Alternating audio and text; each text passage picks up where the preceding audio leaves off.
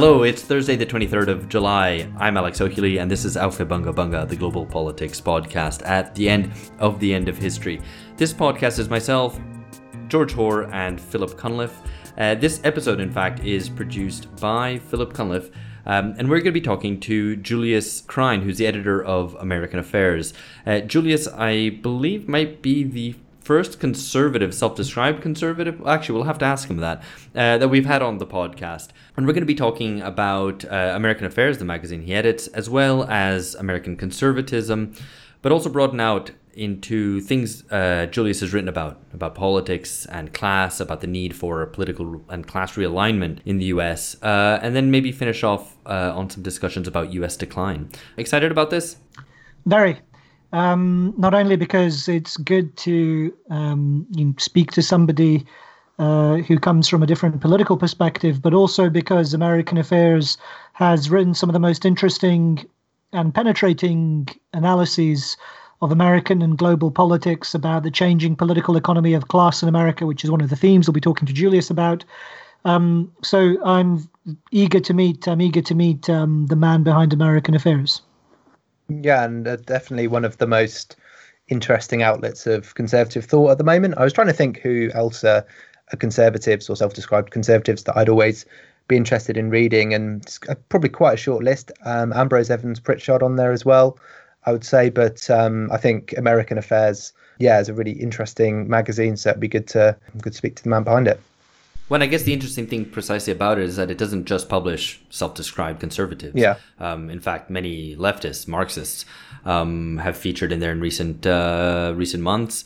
In fact, uh, we had uh, Angela Nagle and uh, Michael Tracey on, who uh, wrote that piece about Bernie's failure. Um, so anyway, they're publishing good stuff, and I'm also eager to talk to them. And we're going to talk to them now.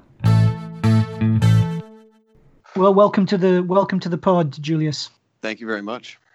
So, um, before we discuss your article on class in a little more depth, um, to start us off, could you tell us and our listeners a little bit about yourself, your career to date, and how you came to establish American Affairs in the first place?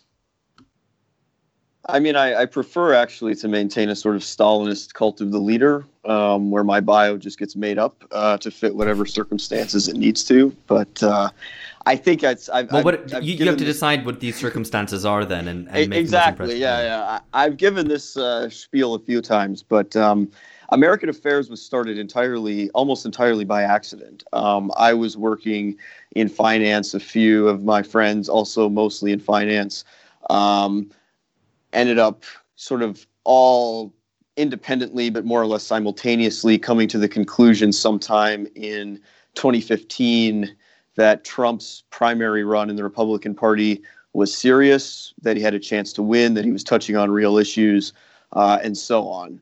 Uh, and we actually wrote a few articles um, for some of our friends and sort of Republican media outlets and so on. And initially they published them. And then when Trump remained in the lead, they didn't want them anymore. And uh, sort of in a, you know, fit of uh, revenge, we decided we were going to start this uh, little silly little anonymous blog called the Journal of American Greatness, um, figuring that maybe a hundred of our friends would read it and that would be fun. Uh, and it ended up being becoming remarkably popular uh, and was cited all over. And you know, had I think at one point it got up to like a hundred thousand views a day or something like that uh, for this little blogspot.com blog. Uh, in any event, sort of proved the concept. It actually reached a point where everyone thought they were going to lose their jobs. Um, we shut the blog down but decided we wanted to do something uh, more substantial going forward and write under our own names and that sort of thing. At the time, the view was, well, Trump's going to lose, and there's going to be a big fight in the Republican Party uh, over what the future is. That, of course, ended up situation of being completely different when Trump won. Um, but nevertheless, uh, we did start the Quarterly Journal uh, and that's sort of the bizarre story of how it all all happened. Um, and you studied with Harvey Mansfield, um, according at least according to your um, Wikipedia bio. I don't know if that's the Stalinist version or another version. Um, but Mansfield, I gather, is a Harvard Straussian, and he was taught a fair few American conservatives. I was wondering if you could tell us a little bit about that and whether or not your undergraduate in education, how far it was actually influential on your thinking as a conservative. Yeah, um, I mean, my Wikipedia entry is surprisingly wrong. Um, but okay. but that part of it is correct. I did I did study with Harvey Mansfield, though I would actually say that my undergraduate education had a very limited impact on on my you know political you know political views as they are now. Um, I think that there's a huge bias among academics in particular to imagine that everyone's views have to be shaped by what you read and who you studied with. Uh, but for me, it was actually a combination of experiences. One, I spent some time in Afghanistan uh, as basically a subcontractor for the Department of Defense when they were trying to get investment, foreign investment into Afghanistan. And then two, just in general, uh, working for various hedge funds uh, and so on, in my experience in seeing how, um, you know, capitalism in quotation marks was actually working in the real world and, and how actually, how little of it uh, seemed to make sense and how dependent it was uh, really for a time entirely on uh, offshoring everything to China, taking the cost savings and doing share buybacks and that sort of thing. Uh, it was these experiences more than anything that actually shaped my views. Though I would say, you know, having some background in political theory, history, so on, did give me a you know a vocabulary within which to sort of schematize these experiences. But um, it was the experiences themselves far more than you know formal education i think that has led me to the views i have today.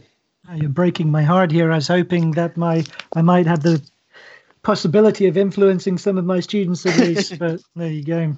Could you could you just quickly maybe tell us a little bit about how afghanistan specifically shaped your thinking? Um i mean it's a very the the huge and very obvious disconnect between what was being described in DC and in the US media versus the reality um, on the ground and the incompetence you saw, and basically how all of these, virtually every one of these aid and development projects um, failed. And they were all more or less designed entirely to to benefit um, a small group of people in the development community in DC. Uh, it was really a stimulus program for Northern Virginia more than anything. Um, and just sort of experiencing that firsthand, as well as seeing, you know, in the project I was on, uh, mostly there was a, a tremendous amount of um, cognitive dissonance. I mean, they they brought in people like uh, Google and IBM to make what you know they they called uh, an ICT incubator in Herat, Afghanistan. Hmm. Um, oh my god! And and their their slogan on the whole thing was, you know, we're going to uh, we're going to build a, a, new Mumbai, you know, in Afghanistan, which um, you know what this is a place where the literacy rate was you know under 50 percent um, there was no grid electricity internet was actually being brought in from iran at something like the cost of $1,000 per megabyte per second.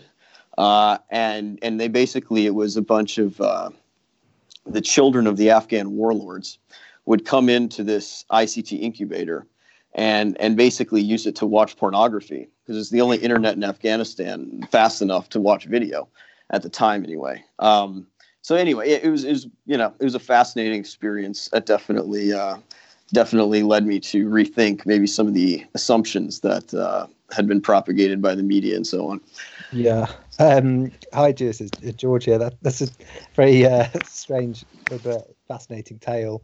Um, so just to, I guess to move on to American affairs itself, um, it's kind of a standing in-house joke on the pod that the journal is the most um, left-wing um, well out there pretty much because it so consistently focuses on material and class um, based analysis. I mean, in the last episode, um, sorry, in the last issue of the the journal, there was David Adler, Joel Kotkin, Angela Nagle, Michael Tracey, Thomas Fazi, all of whom have been um, uh, guests on on this this podcast. So I guess the, the question then is where do you see American affairs sitting in the landscape of American conservative politics? Um, I guess to take a step back, and I think if you, you know, you mentioned those names. I think at this point, if you go through the whole archive online, you know, the authorship is about, you know, it's probably like 55, 45 kind of left left wing backgrounds and right wing backgrounds. Um, you know, very close, and and perhaps surprisingly or unusually in the current media landscape, the the readership, as far as I can tell, is is also you know very close to evenly divided left and right. Uh, but I suppose the way I think about it is that I don't uh, the the sort of left right categorization just has no meaning for me. Uh, I don't think I don't take it seriously. Uh, it doesn't matter. I don't really care about it. That's not to say that I don't have, mm. you know, I'm not pretending to be some kind of enlightenment neutrality or whatever but the biases and the commitments that I have, uh, I mean, I'm pretty much a sort of communitarian on economics as well as on, say, society and culture. Uh, and so the left right dichotomy doesn't actually match where I see the real divides uh, in politics or in ideology. And so I look to find people that can, uh, and publish people that are interested in, you know, these fundamental economic and political questions from this sort of perspective.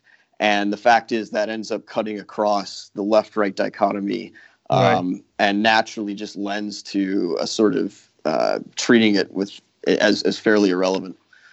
Right. So, I guess following on from that, what what are you what are you trying to achieve then with American politics, um, American affairs? Where do you see the political project as as leading? I think, you know, beginning, it really started from the recognition that um, conventional politics, or really all politics in the United States, had totally missed the major issues um, of the last, you know, call it since the end of the Cold War.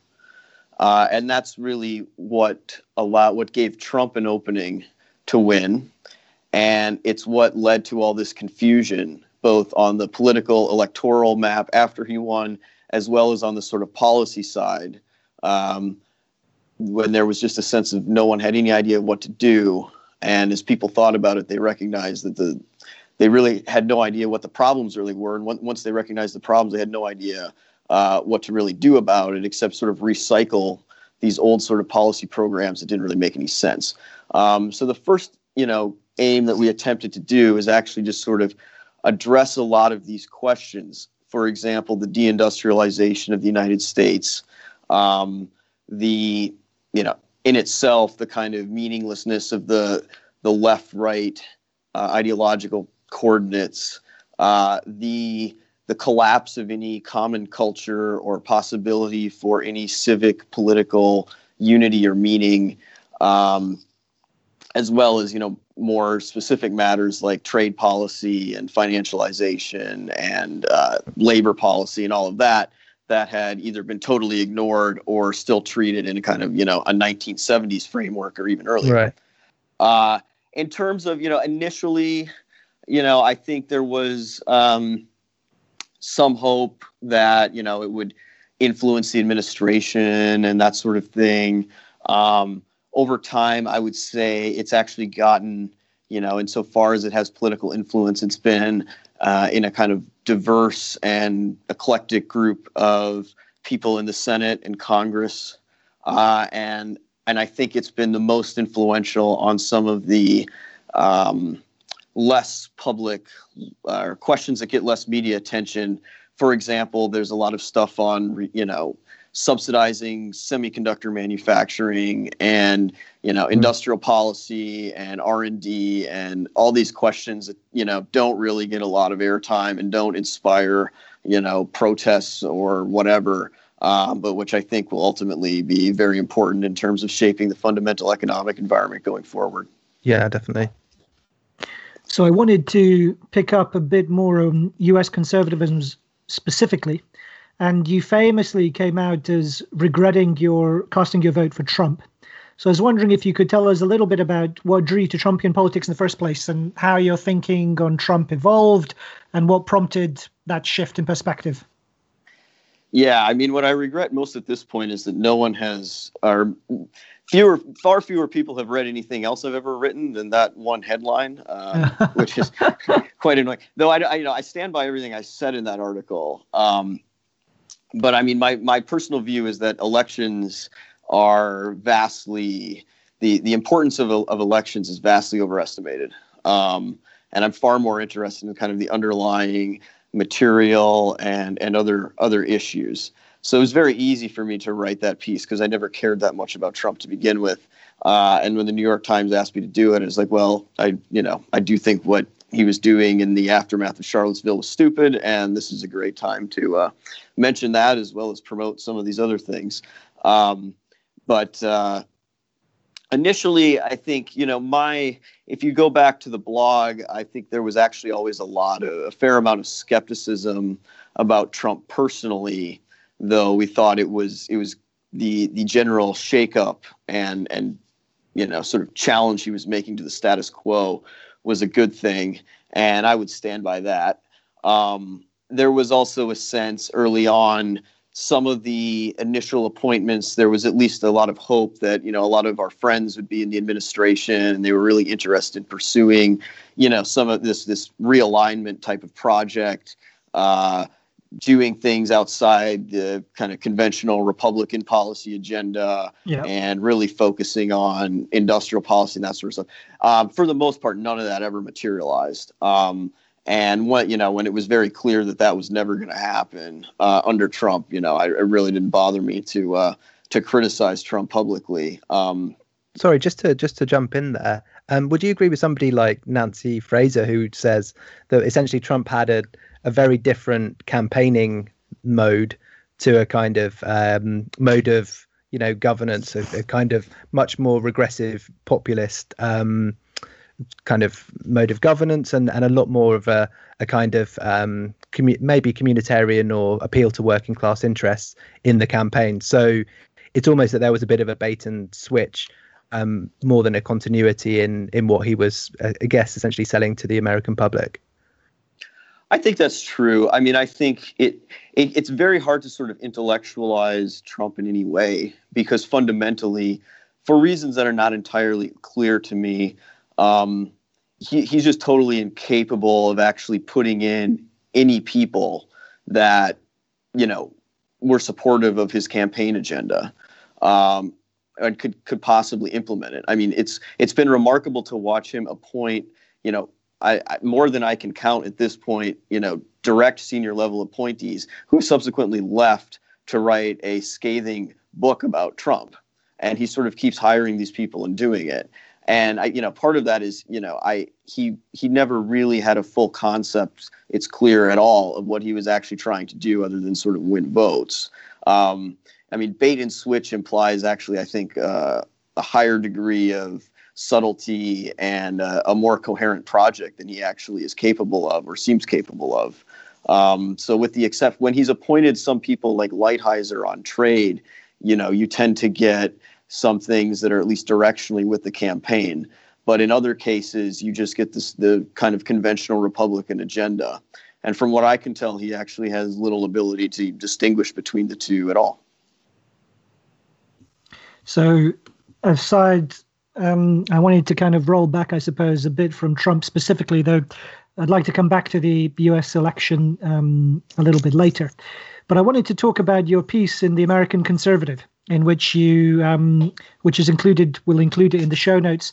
And in that, you characterize the project of American affairs as you see it, and also you kind of uh, give the lay of the land, as it were. And what I mean, what fascinated me, I suppose, about the piece was that there was I found so little to disagree with. But I'd go further because it seems to me that the word where you say conservatism in the piece, the word conservatism could be substituted with a fair few other political perspectives. You know, you could have replaced it with classical Marxist, um, left populist, particularly in the wake of the defeat of um, Ber- or Bernie Sanders' capitulation. You could have substituted it with social democracy, and without changing much else in the piece, the argument would still hold um, that the sense you evoke in it of powerlessness and political impotence, the lack of a meaningful social base for politics, the intellectual churning in the midst of social and political decay. Um, I suppose what I'm getting at is um, the diagnosis that you sketch out in that piece is seems to me to be shared across a wide political spectrum. So, what does it mean to be conservative specifically in that context? Well, I, I disagree in one respect, um, which is that I think uh, the even the, the, sort of further left or left populist or Marxist um, attitudes or ideologies or coalitions um, cannot be met with the same level of dismissal. Uh, and they, they're they're not considered evil among the sort of dominant uh, neoliberal liberal left, whatever you want to call it. They may be considered misguided or impractical. But but Hillary Clinton, for instance, would not call um, the Sanders people a basket of deplorables. She would say that they want cookies and unicorns or whatever, um, but they're not deplorable. But conservatives can be called deplorable, uh, and and they actually sort of revel in that. Um, and that's the one I, I think difference uh, in the two groups, and it's why conservatives, in particular, are the sort of weakest element of of the sort of ideological constellation that maintains the status quo, and why I suspect that that will be the first to go. And once mm. that sort of 1960s brand of fusionist conservatism disappears, you will actually that will be the sort of initial catalyst uh, beginning the realignment that I think is is uh, quite necessary. Could you just explain what you mean by 1960s fusionist conservatism? Yeah, in the U.S. and it's less true in Europe, although in, in the U.K. maybe it's it's more similar. But uh, in the U.S., you know, modern American conservatism really was created uh, usually dated to around the founding of the National Review in 1955, when basically William F. Buckley and his uh, you know colleague Frank Meyer and others united what were essentially sort of li- libertarians or as they you know neoliberals with um, social conservatives, uh, religious conservatives or traditionalists, and then later you know sort of Cold War hawks uh, and and people like that joined as well to make up the canonical Reagan three-legged stool. Um, and more than most even ideological coalitions, uh, the union of libertarians and religious or social conservatives is uh, deeply untenable. And it was held together entirely by the sort of Cold War.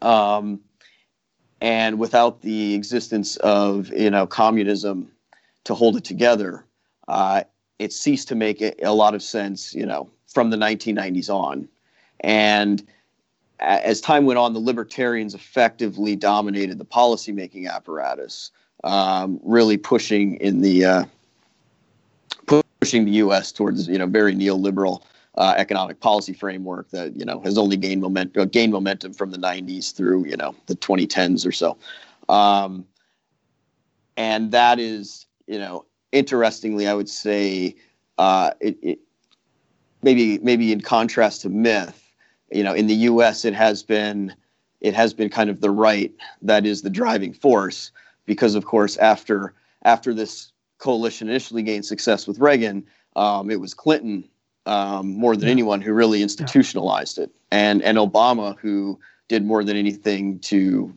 preserve it uh, through the financial crisis. Yeah, that's yeah. really interesting. Um, Julius, it's Alex here. Um, I actually wanted to push you a little bit more on the question of um, how much traction any conservatism could actually have today. Um, but I just want to roll back for a second to, to Phil's question because I, I mean I absolutely take your point that left populism um, is probably less lost, as it were, um, than conservatism because it's more in the cultural mainstream, as, as you point out. You know, as Hillary Clinton would see them as utopian dreamers, but not uh, not as deplorables. Um, but I think that maybe doesn't apply to kind of older ideologies, something like classical Marxism, as Phil mentioned, or indeed even uh, classical liberalism. Um, for all that you know, libertarians may feel that they may have some traction in contemporary society. I think uh, just the growth of, of the state and surveillance and whatever else means that a, a kind of classic liberalism wouldn't have um, wouldn't have traction. But it seems to me, I think, and this I totally agree with your analysis that conservatism um, fares even worse because um, you ask in that American conservative piece, um, you know, about conservatism, who cares? Um, and I'm I'm kind of tempted to agree. I think one of the most striking things about the contemporary world is precisely the death of tradition, um, and that any attempt to, I guess, preserve uh, existing or an existing order or existing social structures would be to sustain exactly those forces which undermine tradition. You know, that's that is to say, like hyper capitalism or what uh, another conservatives described as turbo capitalism. Um, so, I mean, I, with all that in mind, I mean, how what do you see? How do you see your project fitting in with this? Um, you how do you navigate in a world completely shorn of, of tradition? That that's um, I'm going to try to big approach question, that big question. from yeah. a, yeah, that's a big. Well, I'm going to try to approach it from a different direction um, because, in a certain sense, I mean, there there obviously there, there are traditions uh, around today, but you know they don't um, they can't really marshal any any political power. Um, but I think the the situation is maybe a bit more um, complex than that because the uh, going back to what I said earlier, where um, what you find, I think, and I think what maybe some of the you know other um, call them the, the discarded elements of the left or what you will um, have discovered is that it's very hard to actually maintain any sort of class solidarity or any sort of economic policy um, you know based on equality or or whatever once you have completely sort of uh, destroyed any sense of uh, political good or common good. Uh, and once you have opened everything up to individualism, uh, you find that um, you know it's it's increasingly difficult to maintain any of these sort of old left commitments, whether it be to the welfare state or to even more disruptive uh, sort of notions of how production should be organized.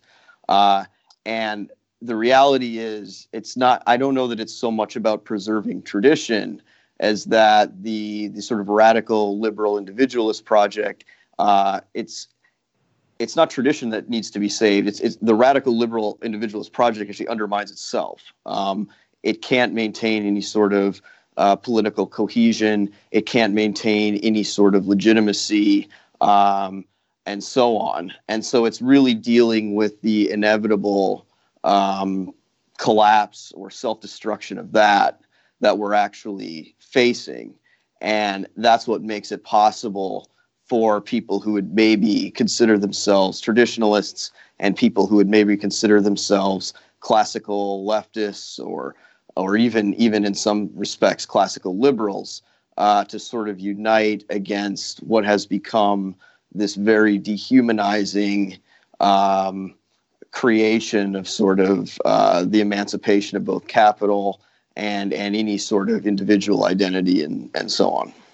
I totally take that. I mean, I, I that the kind of vociferous nature of of contemporary like hyper individualism, um, which actually doesn't even provide a sufficient basis for an actual any individual flourishing either for that matter i mean just in terms of the the stresses that people are all um, under you know um, I mean, with that in mind, I, I, I, kind of wanted to ask whether um, you find because I mean, I guess the, the one conclusion one might make from from what hearing what you're describing is that well, you know, so the only people who are really at home in the modern world, I mean, the modern world, the contemporary world, the contemporary postmodern world, is uh, are are uh, neoliberals I suppose, right? Um, so, firstly, do you agree with that? And secondly, I mean, my my I, the reason I ask it because my conjecture is kind of even neoliberals. I mean, at least traditional, more more classic neoliberals, I guess, um, rather than the kind of progressive neoliberals that um, are embodied in, let's say, Clintonism, for example. Or also don't don't might not find themselves totally at home in in this world either. Um, that the appeal of that kind of rugged individualism, at least at a discursive level, also doesn't really have much purchase. In fact, people seem more um, open for ideas of protection rather than uh, you know kind of do pulling yourself up by your own bootstraps. So, I mean, do you think anyone's at home in in the contemporary world, basically? Yeah, I absolutely agree, um, and I think you you see it. You you know the if anything the sort of neoliberals are the unhappiest of all um, because all around them, you know, they see they see fascists on the one hand and communists on the other. They see the whole world crumbling. Um, they're deeply unhappy. They're come, you know, they're driven to these wild conspiracy theories on Russia and so on.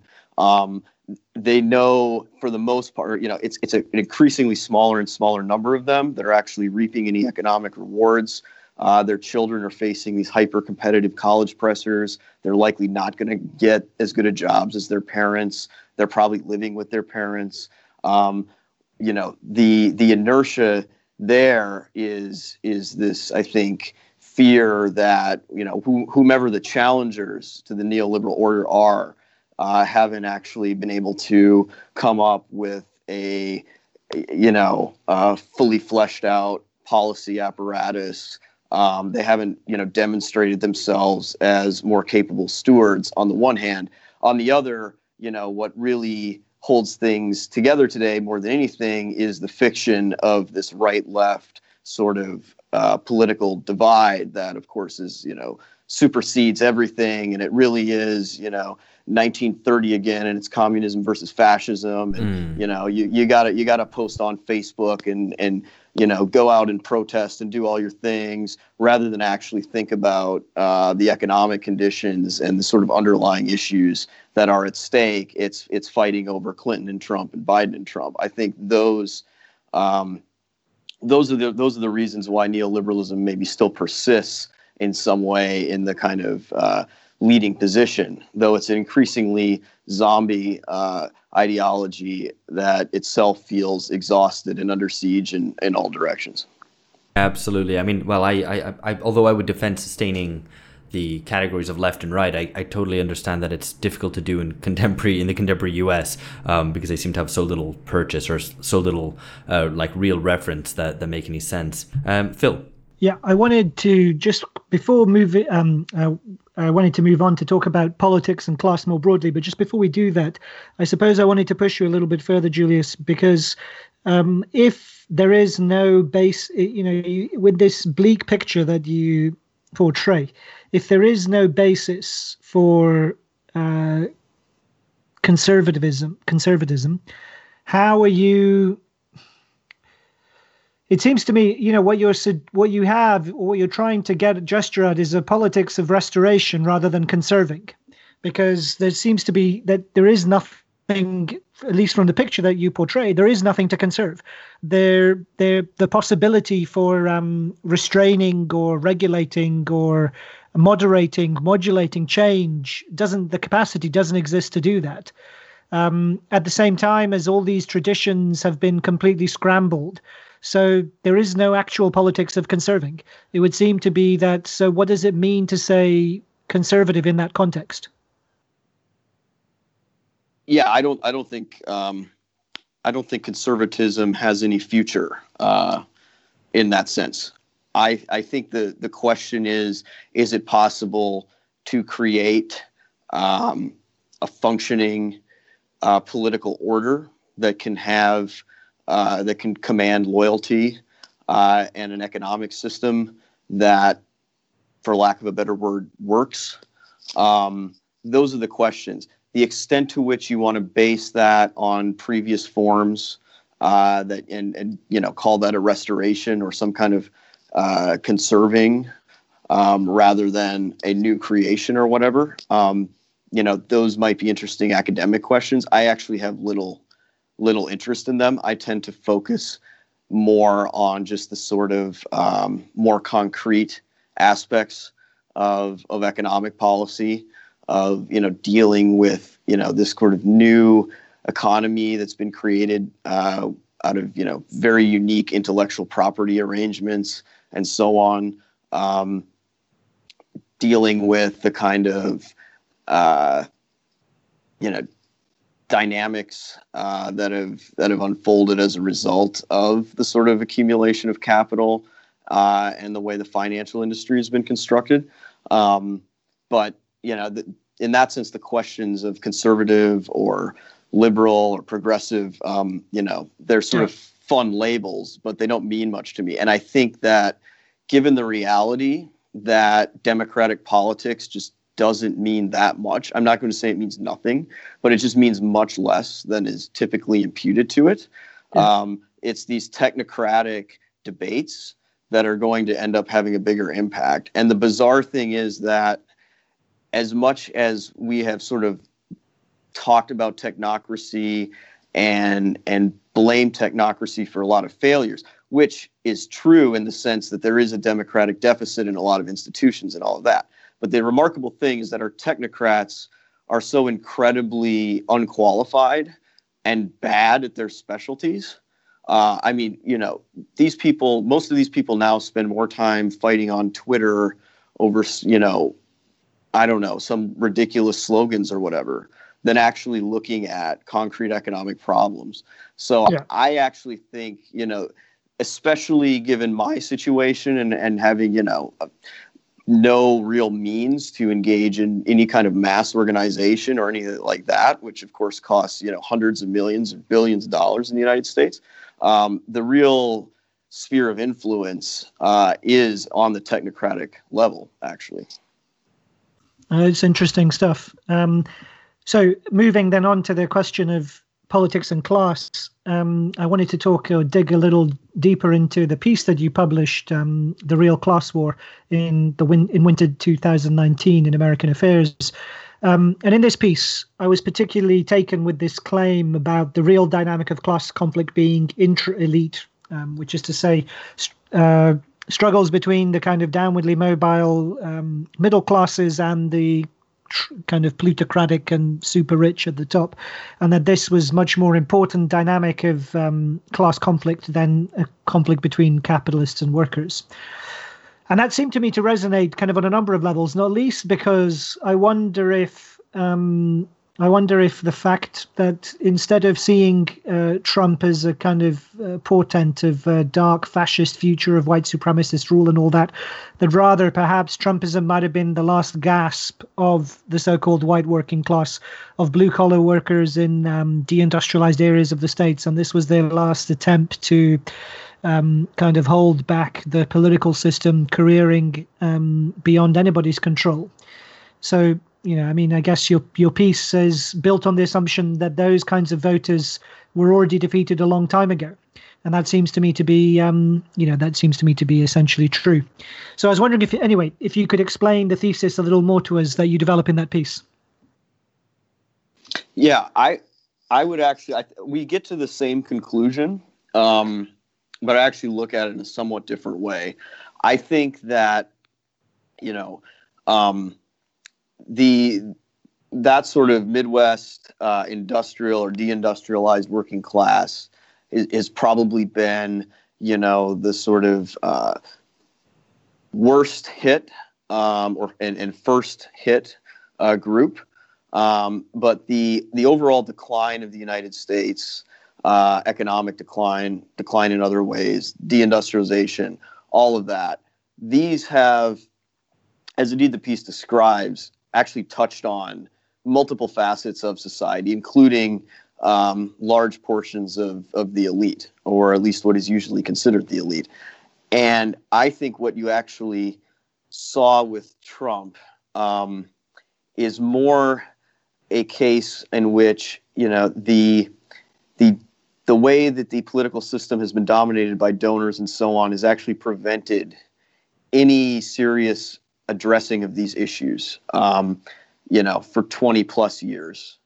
And Trump is basically, you know, given his weird individual circumstances and what, you know, some might say sociopathic tendencies, his ability to just totally ignore this entire social signaling device that has constrained, you know, political discourse in, into some kind of neoliberal box. Yeah. Um, is what allowed him to actually address these questions. And it's not so much that, you know, he never actually articulated much in the way of solutions, but he was the first and for a long time the only one who would who would very straightforwardly say, you know, his one of his best lines is, you know, they used to make cars in Michigan and you couldn't drink the water in Mexico. Now they make cars in Mexico, you can't drink the water in Michigan. Um, yeah. His open criticism of the Iraq War, even in the Republican primary, is is quite, you know, really full throated, if not you know, vicious savaging of the George W. Bush administration on a whole host of issues um, as well as kind of you know openly openly relishing in kind of the corrupt nature of American politics, talking about how all the politicians come and ask me for money and it's all a joke and all that. And the debates are a joke.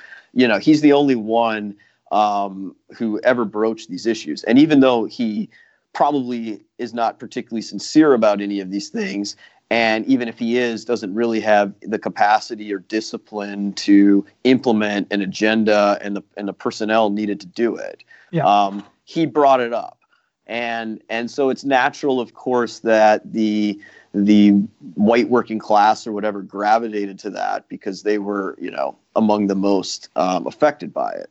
But in general i i think it, it's not so much that you know he set off on this uh, this, kind of conventional um, political consultant demographic split up the demography kind of situation. I think it's more just a question of all of these issues were out there and no one addressed them and interestingly i mean you know on a more optimistic note you know you're seeing now biden has he's made industrial policy a big part of his campaign. He has a whole buy american program. The republicans in the senate picked up on this you know several years ago at least some of them did. Um, these issues were there for a long time. It's just he was the first one willing to talk about it. Yeah. Mm. yeah. So yeah i guess if, if trump is a an illustrative figure in in regard to i guess the relationship of working class to mainstream politics um, what about Elizabeth Warren? Because you you cite her as an emblematic character for the drift of the middle classes to the left. Could you explain a little bit more as to how you think her um, trajectory embodies this this shift of this group?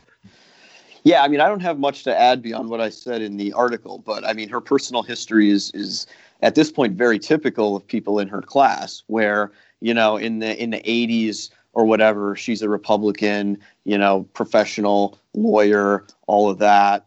Um, yeah. And then, you know, she left the Republican Party, I believe, in the Bush administration, uh, the the second Bush administration, citing a sort of, um, you know, I think, kind of more, the the sort of rhetorical stridency of it, as well as its kind of commitment to extremely shrill libertarian economics.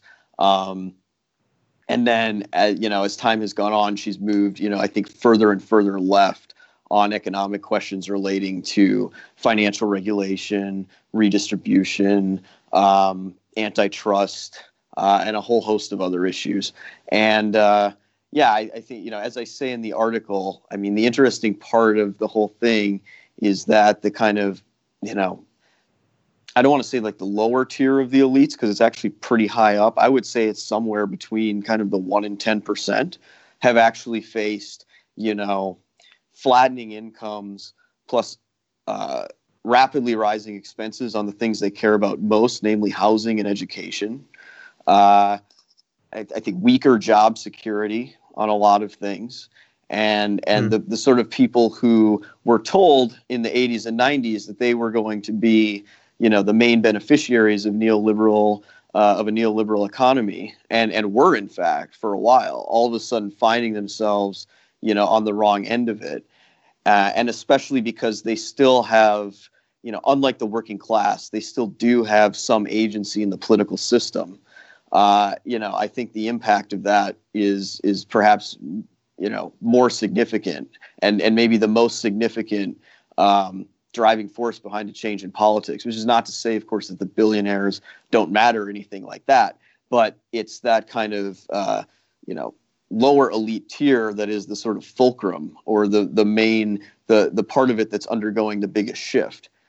Right. No, it, it, it's a very influential um, stratum of society, I guess, in on social media and um, ideologically as well. Um, I, I want to actually pick up something, I mean, along similar lines about the radicalization of the middle class, um, and maybe use this opportunity to talk a little bit about Black Lives Matter and, and the protests ongoing in, in the US. Um, I mean, for me, I, I saw these very much as uh, in a piece that I wrote about it, um, about as the triumph of American idealism, um, specifically in relation to the way that the protests, the slogans, uh, their whole kind of interpretive frames um, were adopted wholesale from the U.S. and you know imported into anywhere as different as you know Denmark or New Zealand, um, places you know. So the the whole um, theoretical baggage of white privilege or whatever imported to places which don't where it doesn't make any sense, even if, if it even makes sense in in the U.S. So I maybe I want to take the opportunity to ask you what your take was on it for me, I haven't. I've yet to read something truly convincing that explains uh, what stimulated the protests, why, um, why their intensity. I mean, beyond the obvious and, and, and the, the, the, the terribleness of of uh, police violence and um, that being obviously an ongoing problem, but why they have taken the form that they have. Um, so I wondered if you had, had an interpretation of it. Yes. Um, I first of all, I read your article. Uh, I I, I liked Great. it a lot for oh, for whatever you. that's worth. Um, uh, yeah, the the the protests are, are I mean there were sort of two predictions I made in that uh, Real Class War article. Um, the first one was that Bernie would lose because you know his support only went to like a actually a fairly small stratum of kind of underemployed uh, college graduates and that sort of thing, and um, there was a lot of a lot of people didn't like that, but it, it ended up proving to be right? Uh, and the second thing, uh, you know, I sort of said is that you know the these kind of this class would be the most radical. Um, and what we have seen in the U.S. is a lot of the uh, the sort of protesters who have done the most violence, uh, who are the most radical, um, you know, they end up being, uh, you know, these sort of either young college students or graduates, or actually there's been a, a shocking rash of like corporate lawyers uh, who have been arrested for, you know, lighting police stations on fire and throwing Molotov cocktails and stuff. And every, uh, you know, uh, a lot of people are shocked by this, but you know, I, as you know, am not. So um, that's been that's been good for the uh, longevity of the article. Um, but more more seriously, I think you know certainly the initial protests, the provocation for them, um, you know, I think is is the obvious one. There has been a you know it, to me, I would say somewhat surprising persistence of police uh, brutality, uh, you know, misbehavior, whatever you want to call it. Uh, and initially, I think the protests were um, strictly focused on that. Um, but they very quickly uh, became, you know, again, kind of hijacked by a lot of these uh, sort of, you know, professional managerial class elements who turned them into, yeah. you know, in the direction of a much larger culture war.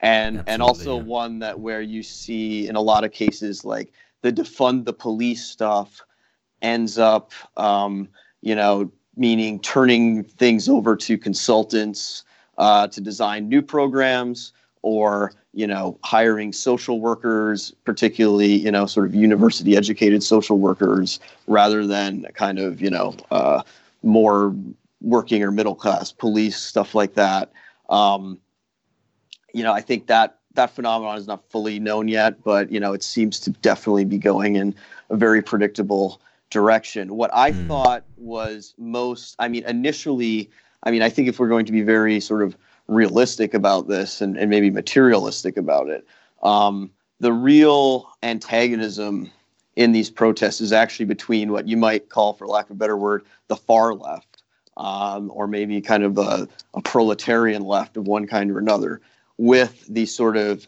centrist neoliberal gentry left. Um, because fundamentally, and this goes for coronavirus too.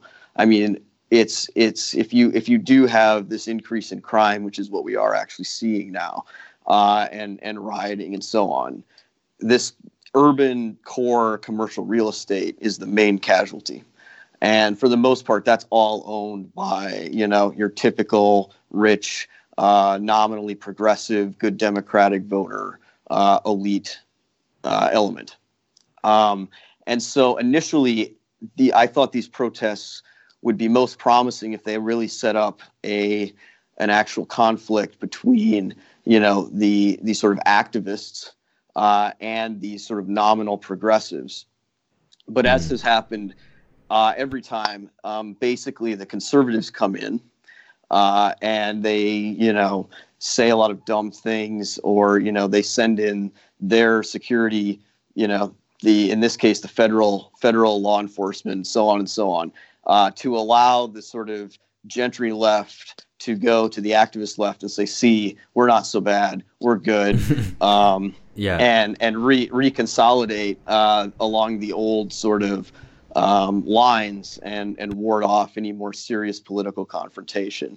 Uh, and you're and it's it's going to be very interesting actually too because for the last I don't know 20 30 years you know the exciting parts of uh, of the U.S. are you know New York and the cities and San Francisco and with the combination of coronavirus and the protests um, these cities are going to find themselves in pretty dire straits uh, commercial real estate is going to fall precipitously. Residential real estate is going to fall considerably. Anybody, you know, who doesn't want to pay those taxes has already left. Uh, and because they can work, you know, remotely, they're not going to do it. We've seen a number of announcements of companies moving to Texas and so on. Um, so much like has taken place on the sort of individual level with the, you know, professional class and so on, you may begin to see it at a kind of larger geographic level, where you know New York ends up you know, it's a it's a diminishing tax base of sort of gentry liberals facing off against a an emboldened activist left that the gentry left really has no capacity to refuse demands to. Uh, and the only question is whether the conservatives will come in and bail them out. it's um, I love the I love the analysis in terms of the shifting dynamics of uh, urban cores, and I think I'm I mean I'm sure you're onto something there.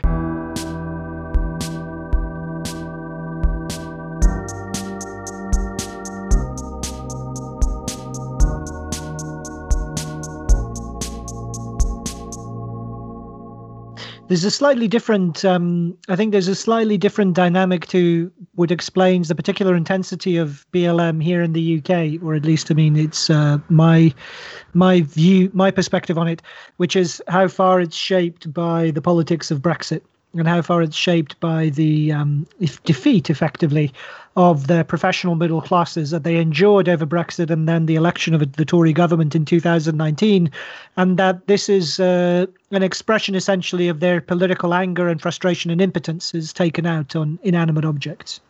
And I wanted to um, I wanted to ask your view on Brexit, um, both in general but also specifically because it seems to cut against your uh, your point about the powerlessness of um, the working class across the Western world.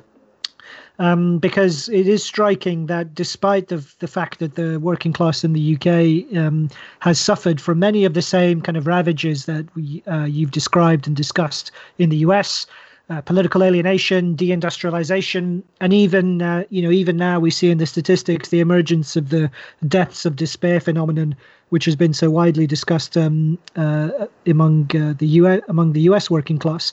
Nonetheless, despite this, um, so-called red wall red wall voters in the north of England, in particular, they smashed the Labour one-party state there. They voted the Tory party into office, and they've effectively laid the ground for a new cross-class coalition in British politics. And that seems to me to suggest a, a, continuing capacity on the part of the working class to shape politics in a major Western country in a significant way. At least, you know, that's my take. But I'd like, I'd be curious to to see how you, uh, to well, if you could tell us how you see things from the other side of the pond. Yeah, well, I mean, if if anything, I would say that um, the UK is even in even worse shape than the United States, which is uh, impressive. Um, but I, I, again, as I say in the article, I, it's you know the the one thing that the working class can do is vote, um, and that's that's not meaningless, and it creates the sort of base condition for a lot of this intense elite conflict. Um, but what they can't do is actually shape the direction that Brexit will sort of take in, a, in any meaningful way. They're not going to be really negotiating the uh, the trade agreements. Uh, they're not going to be deciding whatever the new um, economic strategies are. Uh, yeah. That sort of thing. Um, that's that's sort of my basic point. It's you know, I mean, it's telling. It, it is important that there is that enough discontent to allow for kind of elite challenges to the status quo to to gain to to gain the strength to the level where they are. I mean, you can contrast that with, for example, in the '90s or whatever, you had um, Pat Buchanan and Ross Perot, you know, running you know what you could call Trump-like campaigns, and they went nowhere because at the time, I you know, people were still uh, willing to believe, I think, the sort of end of history dream, and things were still sort of seemed to be on the surface good enough uh, that th- those campaigns just never got any traction.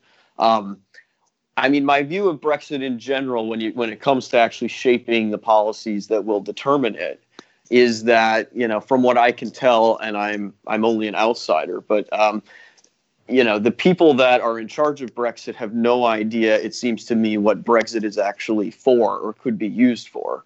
I mean, the point to me of doing Brexit would be for the United Kingdom to have the freedom to pursue its own industrial policy. Yeah, absolutely. Um, and potentially, you know, if it wanted to, to reorient itself maybe a bit more around the kind of old British Empire as opposed to being a sort of vassal of Germany and continental Europe.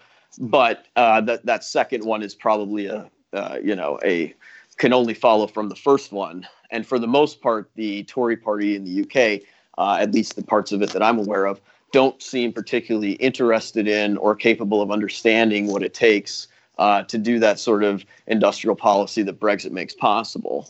Yeah. And then, of course, the you know elements of the Labour Party and the left in Britain uh, do, um, but of course, for cultural and other reasons, they are hesitant about Brexit, or at least they were, and, and now seem to be just totally disorganized. Yeah, no, it's it's. Uh, I think it's a highly accurate reading, um, and it's between that kind of it's the breakdown between those two forces that mean the political system is so sclerotic and unable to kind of resolve the uh, both unable to seize the opportunities of Brexit, like you say, but also unable to resolve the actual problems confronting it directly. Um, so, to uh, I guess to draw us towards our final set of um, questions we wanted to talk with you about is they're specifically on U.S. decline, and I know Alex has a question here about the Republican Party, so I'll turn over to him. Yeah, I mean, I, I really enjoyed some of the lines, uh, Julius, that you put in uh, your writing about, uh, you know, kind of withering critiques of the Republican Party, its donor base. Um, I, I, mean, I, I, love the one that you say that, you know, they, they're just too, that the most of the donor base for the Republicans is just too dumb to realize that, that the Democrats provide a better image laundering service. Um, actually, so much, in fact, I think we included that, we, we quoted that in the end of the end of history book uh, that, uh, that should be coming out soon. Um, how do you see the Republican Party evolving in, in that light? Because I mean, you, it, not only is it kind of plutocratic, but it's kind of a particularly decrepit plutocratic sort of uh, um, sort of structure, um, but wedded to it kind of some kind of working class or you know provincial petty bourgeois support. Um, so you know, like for example, Bannon talks about making it a working class party, which um, I, I, mean, I personally don't buy. Um, what do you, what do you, how do you see its its evolution going? Especially because, um, unlike in Europe, I mean, the American party system is so wedded to to the state, it's not going to uh, kind of decline of its own accord because, um, yeah, I mean, it's it's so institutionalized, I guess, in the, in the way that it works. So, yeah, what next for the Republican Party? Which is a question we've never really asked on this podcast. So, yeah. Well, uh, I wish I wish I knew the answer for you. Um, I, I think in general, you know, the Republican Party there's there's two sets of donors. Some of them are just never going to change, um, and you know, that's they have funded irrelevant, you know, vastly overfunded but totally irrelevant institutions for years, and they will continue to do so. Um, there's and, and by the way neither of these sets actually wants to make it a working class party uh, and and i don't you know steve bannon uh, is another one he's sort of the guy at the end of the bar who says something interesting from time to time but at the end of the day he has no idea how to do anything.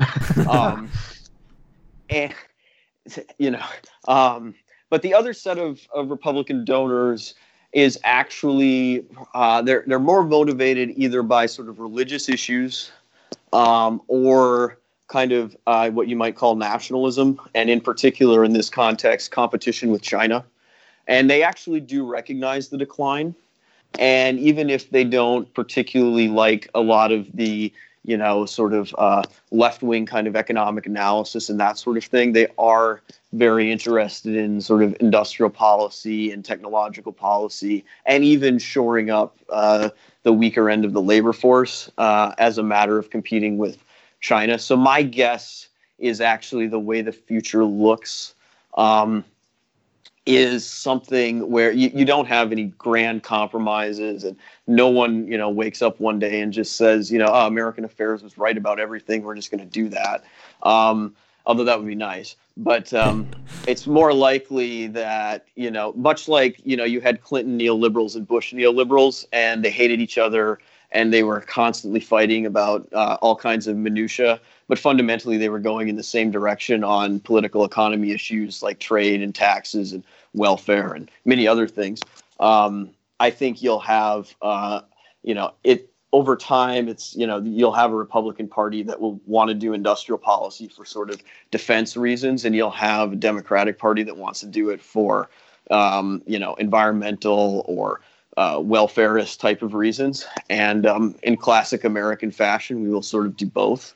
Uh, and that I think is the optimistic case anyway. If that doesn't happen, then you know I think it's uh, uh, it's well, I don't know what it looks like, but it's bad. Yeah, I mean, yeah, to kind of tendential decline continuing. Um, I get one aspect of decline that I guess you've you've uh, drawn attention to um, is the fact that uh, the American elite, especially the American political leadership, is a bunch of old white guys, and, and not just in the, specifically in the sense of uh, them being guys, um, because they're not exclusively guys. They're but uh, but more that they're old. Um, so the kind of uh, gerontocracy of of the United States um, is um, bears comparison with with the late Soviet Union, um, which is a point that you make. Um, I think, as you put it, you know, most of the U.S. leadership is too old to drive on a busy highway, and yet are obviously entrusted with the reins of the state. Um, it's actually funny because I shared that article a little uh, a little while ago, a few when it, when it came out, um, and someone re- tried to rebut it by by going, "Oh, well, this is just another piece attacking old people," which obviously is a misreading of of the article, but it obviously spoke to a certain sensitivity um, about the kind of effectively about the cult of youth today, um, and that that cult of youth often manifests itself as you know kind of uh, sneering at older generations and old people as, as people who just kind of should shove off and get out of the way, you know, kind of the okay boomer meme and whatnot. Um, so my the, the thing I'm trying to tussle with, and maybe you can you know help us out with this, is how do you mediate between the fact of gerontocracy and the overweening contemporary cult of youth at the same time, which uh, predominates uh, contemporary culture? Yeah. Um, well, in this case, that's fairly simple because the uh, the baby boomers are the ones most obsessed with the cult of youth. Um, they just can't admit that they're old. Um, but I started noticing the generational divide actually shortly, you know, when I started American Affairs and actually started going around talking to different groups about politics. And I never actually thought generational sort of uh, classifications were, you know, meaningful in any important way. But increasingly, it became clear that um, you know regardless of the background of the person I was talking to, you know, were they Democrat, Republican, right, left, um, you know, income, race, whatever, uh, age ended up being often the biggest predictor of whether we could have a good conversation or not. And even if we didn't agree on, you know, policies or whatever, we typically, you know, with people under, I don't know, 45, 50, whatever you want to call it, um, there was a, you know, a sense of what the major problems were. Uh, but once you got into older, you know, demographics, like it, it, was just impossible to have like a meaningful conversation. Uh, and I think in the U.S. these issues are probably more acute um, than other than other countries, perhaps, just because the the differences are so stark. I mean, if you if you came of age, you know, in the 70s, 80s, you know, your big memories are the defeat of the Soviet Union, the sort of Reagan economic boom, the the revitalization of cities like New York, whereas people of you know my generation are around there. It's the Iraq War, the Great Recession, student loans, you know, massive incarceration, uh, city real estate being way too expensive, all that stuff. And then on top of that, you have the national trajectory, which went from, you know, total unipolar superpower in 1990s to now where, you know, I, I don't know if you saw it. Um, a person I've met once or twice, Aris Roussinos, wrote this amazing thing in Yeah. UnHerd about how the U.S. is just, a, you know, you who could have imagined that being written in 1992? Impossible. Yeah. Um, and you know, I think it's you, you have to look. You know, and anyone who's not a boomer is going has to look at the boomers and be like, you know, look what you did. Um, so I think that just sharpens the generational issues even even more dramatically. But uh, it's definitely real uh, in this country, and even if you, I mean, even at a practical level, if sort of every if every college professor over the age of 65 retired, that would have just a remarkable impact on the whole economic, you know, uh, chain. And, and all of a sudden, Gen Xers would move up and the millennials Yeah. would move up. Yeah. Uh, it would it would go an incredibly long way, actually, to, to diffusing a lot of a lot of tensions. Um, but uh, yeah, I you know again I I hate you know you don't want to paint with too broad a brush, but the boomer culture just is in, in totally resistant to that. I mean, every article or every response I got to that article, by the way, from you know it was all from people who were like, I'm 72 and I can drive just fine.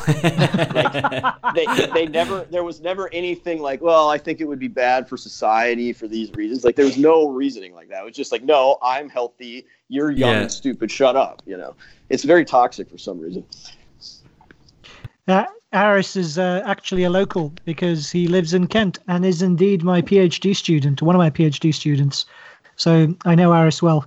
Um, and uh, the piece is a great one, as you say. It's uh, and like you say, it's timely and could not have conceivably been written at any other time. I think maybe even since 1945. Um, but anyway, uh, one final inevitable question, Julius, uh, which is um, who are you going to vote for, and who do you think is going to win in November?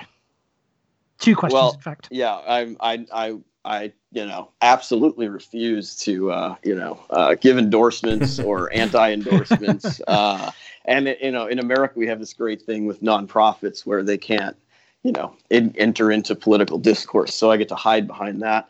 Um, I think, I mean, the question of who's going to win, uh, first off, of course, I don't claim to be good at predicting these things, and I don't really study polls or anything like that. And I didn't think Trump would win in 2016, 2016 either. Um, that said, if you ask me my guess, I mean, I think it will be very difficult for Trump to win re-election. I, I think Biden is the favorite. And I say that mainly because Trump is just running as a conventional Republican at this point. He really doesn't have, uh, you know, all of the kind of interesting elements of his 2016 campaign are mostly gone, Yeah. uh, except for trade, which is frankly too wonky at this point for anyone to get real excited about. Um, what the campaign has sort of tried, what they're doing is they're making it, you know, um, uh, you know, the, the Democrats, the left, they're so radical. They're going to tear down every statue. There's going to be riots in every city. Uh, Trump is your last line of defense against that, which does work against or among sort of you know very partisan kind of you know Republican kind of people that are interested in that kind of intellectual current and the party activists. I don't know if it's going to have enough sway, frankly, outside that group. Uh, and I don't, you know, in this case, Biden's, um, what would be the delicate phrase, you know, sort of elderly persona uh, benefits him because he's just a nothing. I mean, he, he doesn't, it's hard to view him as particularly threatening in any in any way at all. So Yeah. I, I, you know, unless he He's no literally corn pop. collapses. It- yeah, well, and, and to be honest with you, at this point, Biden is actually funnier and more entertaining than Trump. Perhaps not intentionally, uh, but Yeah. you know, I mean, this, you know, the stories about the record player and like you never know what he's going to say. It's entertaining. Yeah. Um, He's a great he's a great storyteller uh, But you- of, of you- a very specific genre. Yeah, it's just you can't really. It's hard to sort of look, you know, see that as this fearsome threat that the Republicans are going to try to make it. So I think unless he, you know, really does collapse on stage, or you know, really, really shows a tendency to elevate like you know the craziest elements of the so-called left, that uh, I think he's, you know, it's his election to lose.